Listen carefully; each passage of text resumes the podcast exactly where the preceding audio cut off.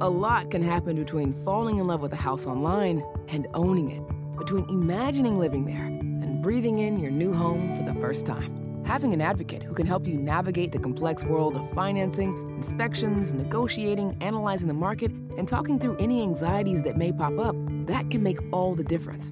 That's what the expertise of a Realtor can do for you. Realtors are members of the National Association of Realtors and bound by a code of ethics, because that's who we are. Space infrastructure. The next business frontier? Peter Cannito of Redwire thinks so. As companies like SpaceX and Rocket Lab and others were able to have successes that significantly drive down the cost of launch, that was going to be a early indicator and precursor to driving up the amount of demand for space infrastructure. So obviously, if launch is cheaper, you can put more infrastructure up there in space. So that's where we ended up focusing. So we believe that uh, there is going to be an explosion in space infrastructure. A mashup of so called new space startups and flight legacy stalwarts, Redwire is the result of more than a dozen companies merged together by private equity firm AE Industrial Partners just a few years ago. And the portfolio spans the gamut. Redwire builds the camera and video system on board the Orion capsule that will carry astronauts to the moon under NASA's Artemis program. It's developing technology to manufacture metal parts in space and even attempting to 3D print a human heart. I'm Morgan Brennan, and this is Manifest Space. Redwire is an amalgamation of businesses centered around space infrastructure. Like others in the sector, Redwire went public in a SPAC merger and began trading on the New York Stock Exchange last September. The stock has not been immune to the broader market sell off, but unlike some of its more speculative public peers, CEO and Chairman Peter Cannito says the portfolio represents a mix of old and new, with some businesses that have actually been putting products in space for decades. We were working with a private equity partner about two years ago, and uh, we were looking at the space industry. And um, collectively, we decided uh, the the uh, private equity company we were working with was called AE Industrial, and um, they have a, just an extraordinary portfolio of um, outstanding aerospace companies. And um, they were looking at space and really sensed that there was a pivot going on in space here, where space was uh, becoming what we would call investable in the sense that it was really moving uh, from being kind of the domain of um, governments doing exploration and really becoming an important part of the economy at large. Uh, so we started looking at um, ways to invest into the space industry.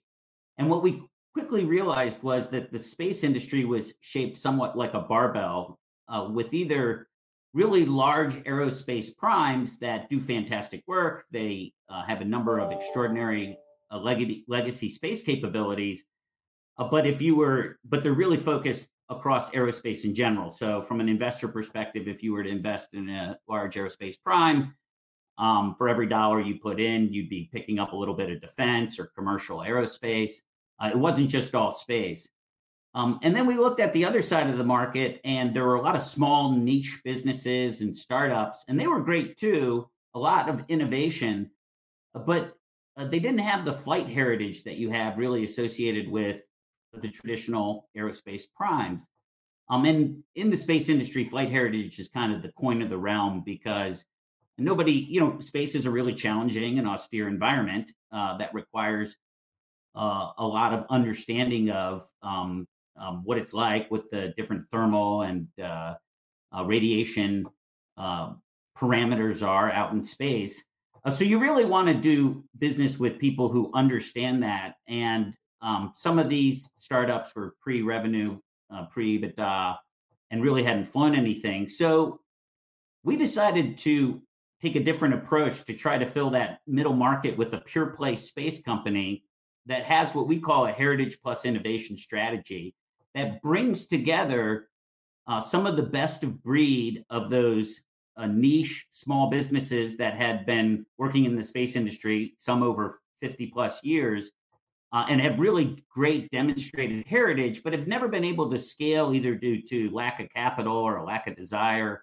Uh, but now that uh, space was growing so rapidly, they kind of had the tiger by the tail and were looking for a partner uh, to come in and provide them capital and, and really be part of something larger.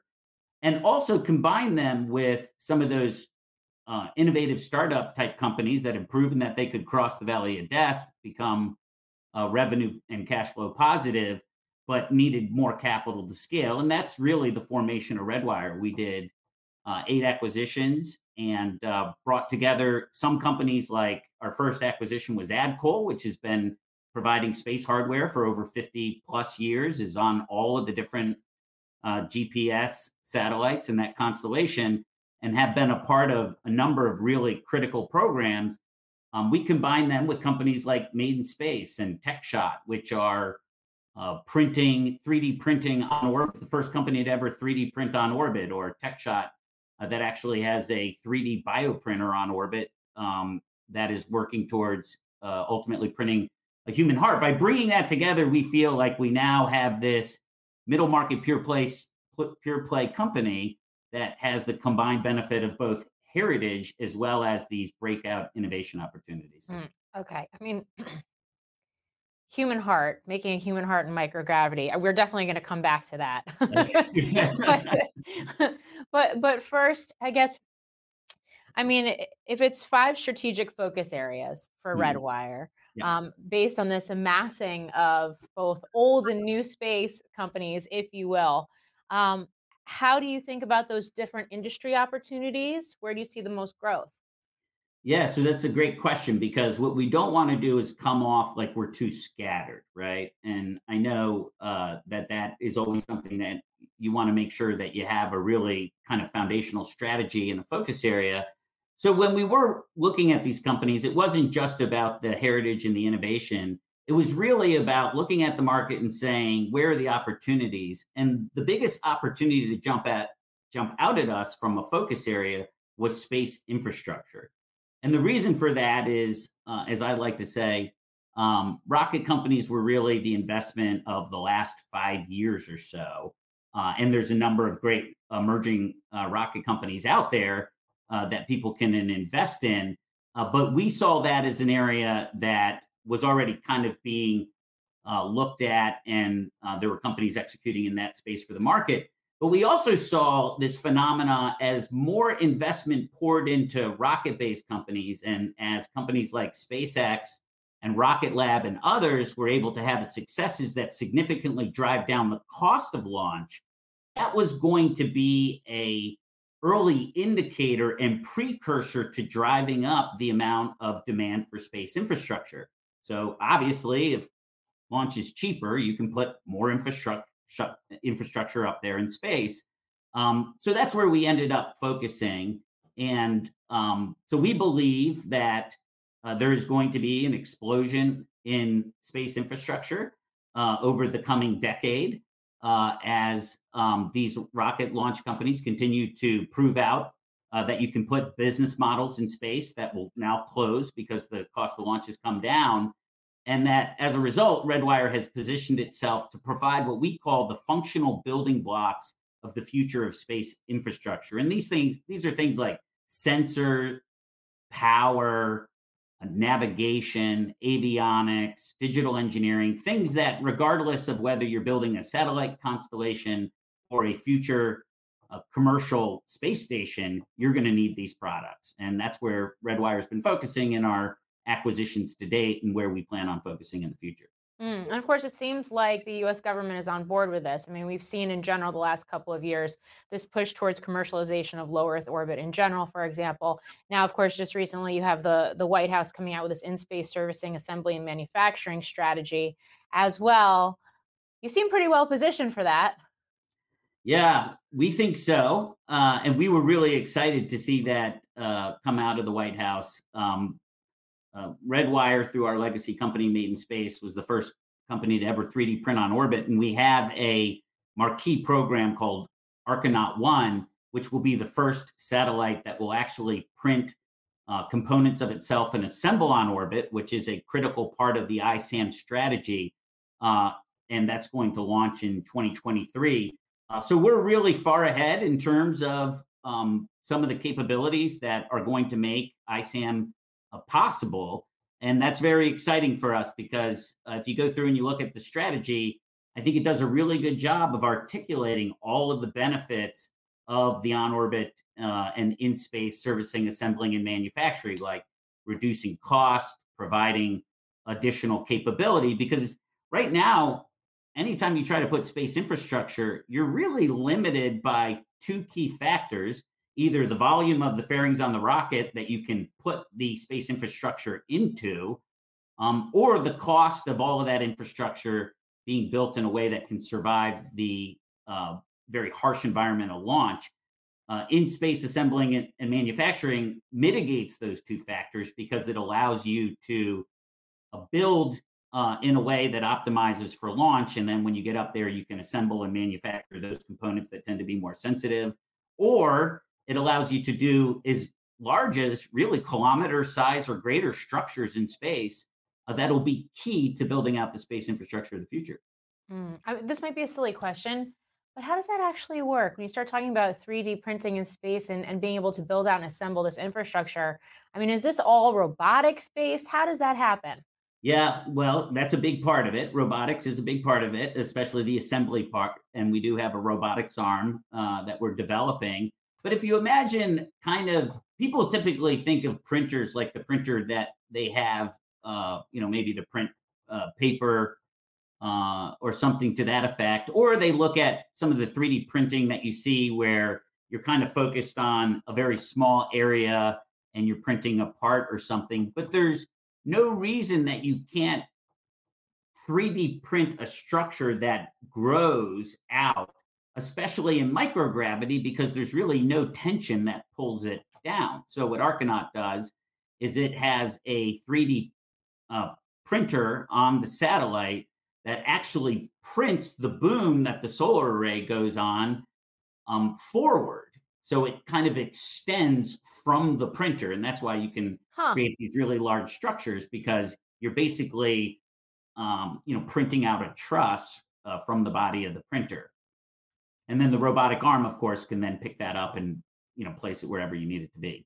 Oh, see, that's really cool. And of course, now I'm going to ask you about the heart, the human heart. I actually had a conversation not that long ago with Jim Bridenstine, the former administrator of NASA, who's really keen on this whole idea of being able to 3D print human organs and microgravity and what the space station, for example, has contributed to that process.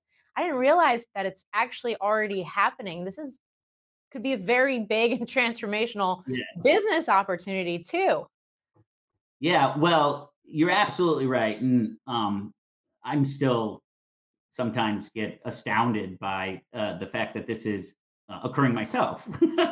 but uh, and and the the printing of a human heart, of course, in and of itself has uh, both uh, technological and emotional ties to it, right? Mm-hmm. And um, but I think it's just one of many examples of the power of doing science, technology, and manufacturing in a microgravity environment. It's a it's a new environment that we're just starting to really understand all the benefits of manufacturing in microgravity. So specifically, when you look at um, 3D printing organs like the human heart, one of the issues that uh, scientists and engineers encounter when trying to 3D print uh, organs on Earth is that until the structure is fully formed, it's not self-supporting. So you could imagine that until the heart, it's it's kind of like when you're building an archway until you put that capstone in, um, it can kind of collapse in on it on itself. Um, so by printing in microgravity, you don't have the effect of gravity in collapsing the organ as it's forming. Uh, so that makes it a lot easier to do and much more efficient. And that's really exciting uh, technology because it's it's something that people can easily understand about um, how having a a commercial manufacturing capability in low Earth orbit that mm-hmm. leverages all these great attributes of microgravity in the development of products that we could not uh, do in that way on Earth. Uh, it's just one example. There's others such as crystal growth and crystal formulation that play a critical role in the development and delivery of pharmaceuticals and the purity of crystals that you can uh, grow much more efficiently on orbit and on and on and on. Um, all these great things that microgravity has to offer from, you know, in terms of a, a manufacturing environment of the future. It's just fascinating. And of course, it helps to sort of lay out the case for these future commercial space stations, as you just touched on, and uh, orbiting habitats. And I know you're very involved in one of them, the Orbital Reef Project that Blue Origin and Sierra Space are spearheading and have gotten some funding from NASA for as well. Um, I guess walk me through that, both Redwire's role and also just what we can expect to see from that before the decade is out. Yeah, absolutely. So we're really excited to be part of the Orbital Reef team. Um, uh, you know, again, our role in that is really uh, developing the key payloads and manufacturing equipment that are going to make these space stations useful. And uh, to be honest, from the Redwire perspective, we're already doing that today on the International Space Station. We've had a number of commercial engagement, uh, engagements. We're not our payloads on the International Space Station aren't just be being used for uh, government only purposes. Uh, there have been um, pilot programs associated with commercial partners uh, that we've done um, that have demonstrated a variety of uh, manufacturing capabilities and, and other uh, capabilities in low Earth orbit. So to us, it all starts with the ISS. We've already, it's almost kind of been a proving ground mm. for the ability to have these commercial applications on orbit. So to see a future where we move from a purely governmental uh, sponsored uh, presence in space to multiple commercial space stations is really exciting. And uh, Orbital Reef and our partners at uh, Blue Origin and Sierra Space have a really a great plan. But where Redwire sees itself in that value chain is uh, regardless of who's putting up a space station, um, we want to be the ones that are providing these commercial solutions, quite frankly, the ability to uh, uh, print crystals, the ability to uh, print organs, the ability to conduct um, research, uh, biotech research uh, in microgravity. We want that to be on all of the different space stations. So uh, the other providers who are putting up a commercial space station up there, quite frankly, we see them as our future landlords. And um, that's what I think is exciting to us about what's happening is that the people are building the commercial space station, which will be that kind of manufacturing facility of the future that we're going to populate with payloads that are going to have um, a real commercial benefit for for Earth. Mm. Um, which kind of speaks to how quickly Redwire is growing. It also kind of speaks to the fact that despite going public via a SPAC, um, which has had eh, you know its own connotations, especially in this very down market from a broader sense in 2022. Um, that Redwire is revenue positive, it's cash flow positive. Uh, I believe you are are you profitable as well? I think on some on some based on some metrics you are, which is very different than some of these space companies that we have seen now trading publicly. Yeah, well, so um, that's right. So I mean, again, we're we're not we're not focused on a comparison against the others. The re, you know we're executing our plan. Mm-hmm. Uh, we did have 149 million dollars in a revenue pro forma in 2021, and uh, uh, we did have a positive uh, EBITDA number as well. Um, in terms of profitability and cash flow, uh, that depends on the timing of measurement. Uh, right okay. now, we're very top line um, focused, uh, but but we are very uh, we we ebb and flow above the line, not too far from the line in terms of uh, profitability and cash flow, depending on what investments we have going on. So uh, we're certainly uh, not uh, as far off as some some of the peer group that we're typically measured against. but yeah, so you know we're executing our plan. Our plan is to do things now with this great optionality towards the future. Uh, sometimes I like to say Redwire has a blue chip foundation with venture optionality. Uh, we're we recently uh, last year uh, had uh, two of our uh, rollout solar arrays um, in partnership with our prime contractor Boeing and our customer NASA.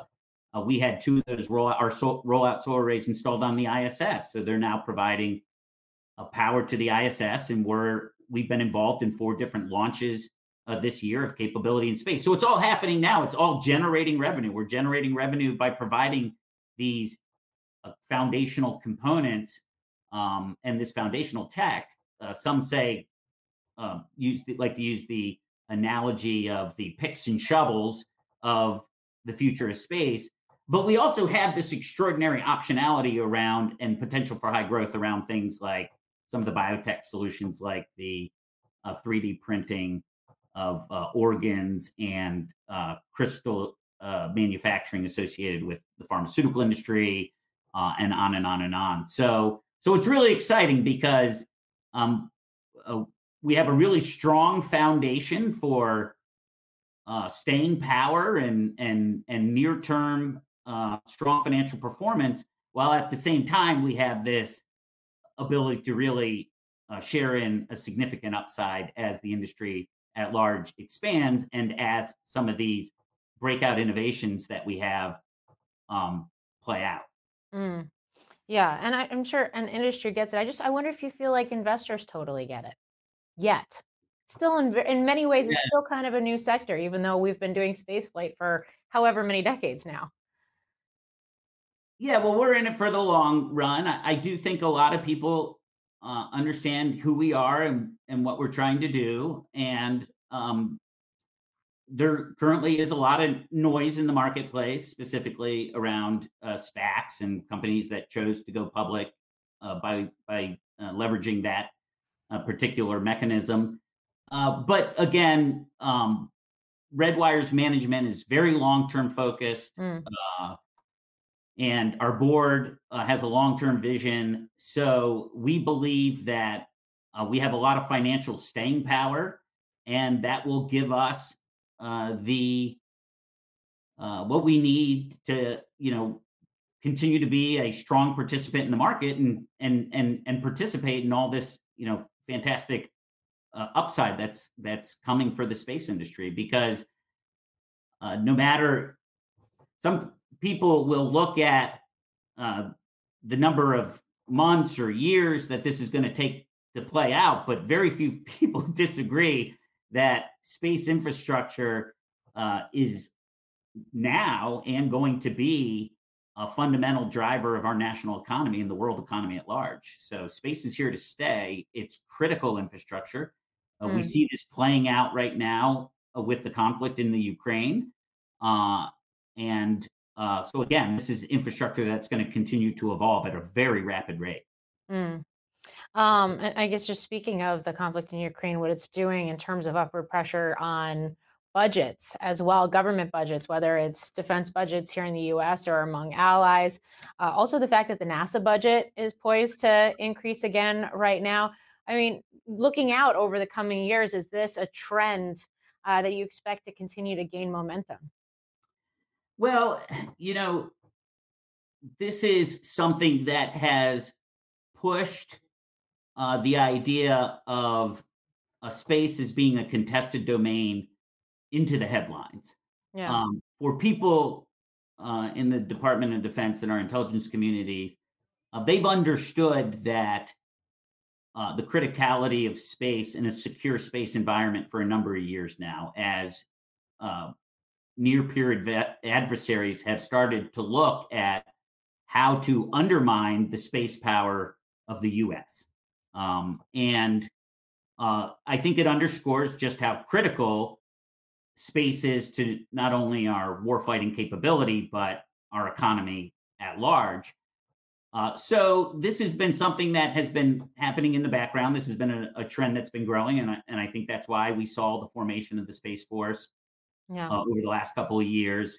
And now, uh, this tragedy in the Ukraine has really thrust it uh, into the forefront. And in many ways, it just really underscores the imperative and how we have to move out quickly and continuing to ensure that uh, our space infrastructure is secure and that people have freedom of operations in space. Uh, I a lot of people like to um, use an analogy of the frontier and moving west uh, for our moving out in, in, space. And that's why sometimes Redwire will refer to what we do as providing uh, the picks and shovels um, analogous to a gold rush. But one of the things that was really critical to moving west was uh, the U.S. government had a cavalry and uh, a security infrastructure out there through a series uh, to make sure that uh, the movement of people uh, and their operations and their establishment of, of businesses uh, happened in a secure environment. So as we move into LEO commercially, as we move towards a permanent presence on the moon, uh, it's really important that, uh, similar to we have freedom of navigation on our seas, that we have freedom of navigation uh, in space, and that there is a national security a part to that that ensures that uh, everybody is uh, maintaining a cooperative and non-destructive posture. I haven't heard it described quite that way be- before, but I-, I, like that metaphor. It makes a lot of sense. Um, finally, talk me through Redwire's uh, presence within programs under the under the Artemis program. Yeah, absolutely. So we're really excited about uh, Artemis. We're really proud to be a part of it. Um, I think it's a great program that underscores our Heritage Plus innovation strategy.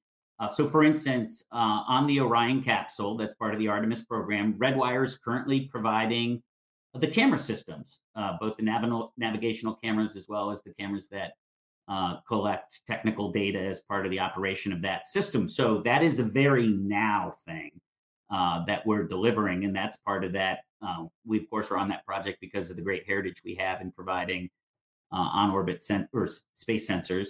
Uh, but in the future, Artemis opens up uh, just an incredible opportunity for Redwire because the fact of the matter is, no matter how large the rockets get, um, you're never going to bring everything you want uh, with you to the moon or to Mars ultimately. So, this idea of 3D printing or what people call in situ resource utilization is one of the areas that Redwire is one of the leaders in. We were the first to 3D print on orbit. Uh, we've demonstrate, demonstrated 3D uh, printing using polymers or plastics. We've demonstrated 3D printing on orbit using ceramics. We've demonstrated uh, 3D printing using uh, simulated regolith, which is a, a fancy a word for moon uh, dirt or moon dust.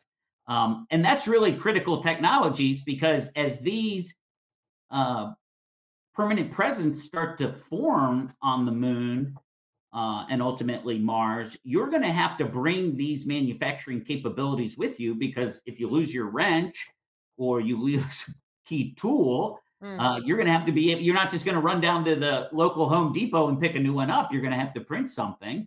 And uh, quite frankly, many of the structures, like if you think about how you're going to build permanent structures, it would be inefficient to uh, launch a, a starship with a bunch of nothing but concrete in it. Uh, however, if you could use uh, a lunar, lunar regolith printer in order to form bricks that could be then assembled into some sort of permanent structure, uh, that would be really critical. And uh, Redwire is on the forefront of those technologies now. So we're excited about what's happening today. We're also uh, providing the solar arrays for the power and propulsion element of the Lunar Gateway with our partners at Maxar, um, in addition to the cameras uh, for the Orion capsule. So there's a lot of uh, great revenue producing um, capabilities that we're providing Artemis now, but we're really excited about the future of what Artemis means for the industry and particularly some of these breakout technologies that we have uh, that will be critical to uh, this permanent presence on on the lunar surface and ultimately Mars as well. Very cool. Last question for you: Are you still acquisitive? Are you still looking to buy other companies? Yeah, I mean, uh, our history of being able to successfully uh, execute on accretive acquisitions is one of our key differentiators. Uh, this is where we come from. Uh, so I think it would be uh, strange for us to not continue that uh, successful track record of uh, acquiring companies and and bringing them uh, into be part of this emerging growth platform. So yeah, scale is an important part of our strategy overall, and um, scaling through acquisition uh, is a is is a key part of that. That does it for this episode of Manifest Space. Make sure you never miss a launch by searching Manifest Space wherever you get your podcasts and by following the Squawk on the Street podcast.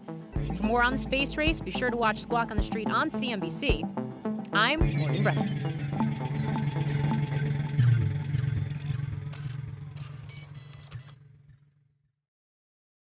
Is this house a good price compared to others in the area? Are prices going up or down? If I don't make an offer right this very moment, will I miss my chance? These are just some of the questions a home buyer might ask. And these are the sorts of questions an agent who is a realtor can help answer. Because realtors have the expertise, data, and access to specialty training to help you navigate the process of buying a home. They provide support, guidance, and have your back every step of the way. That's what realtors do, because that's who we are. Realtors are members of the National Association of Realtors.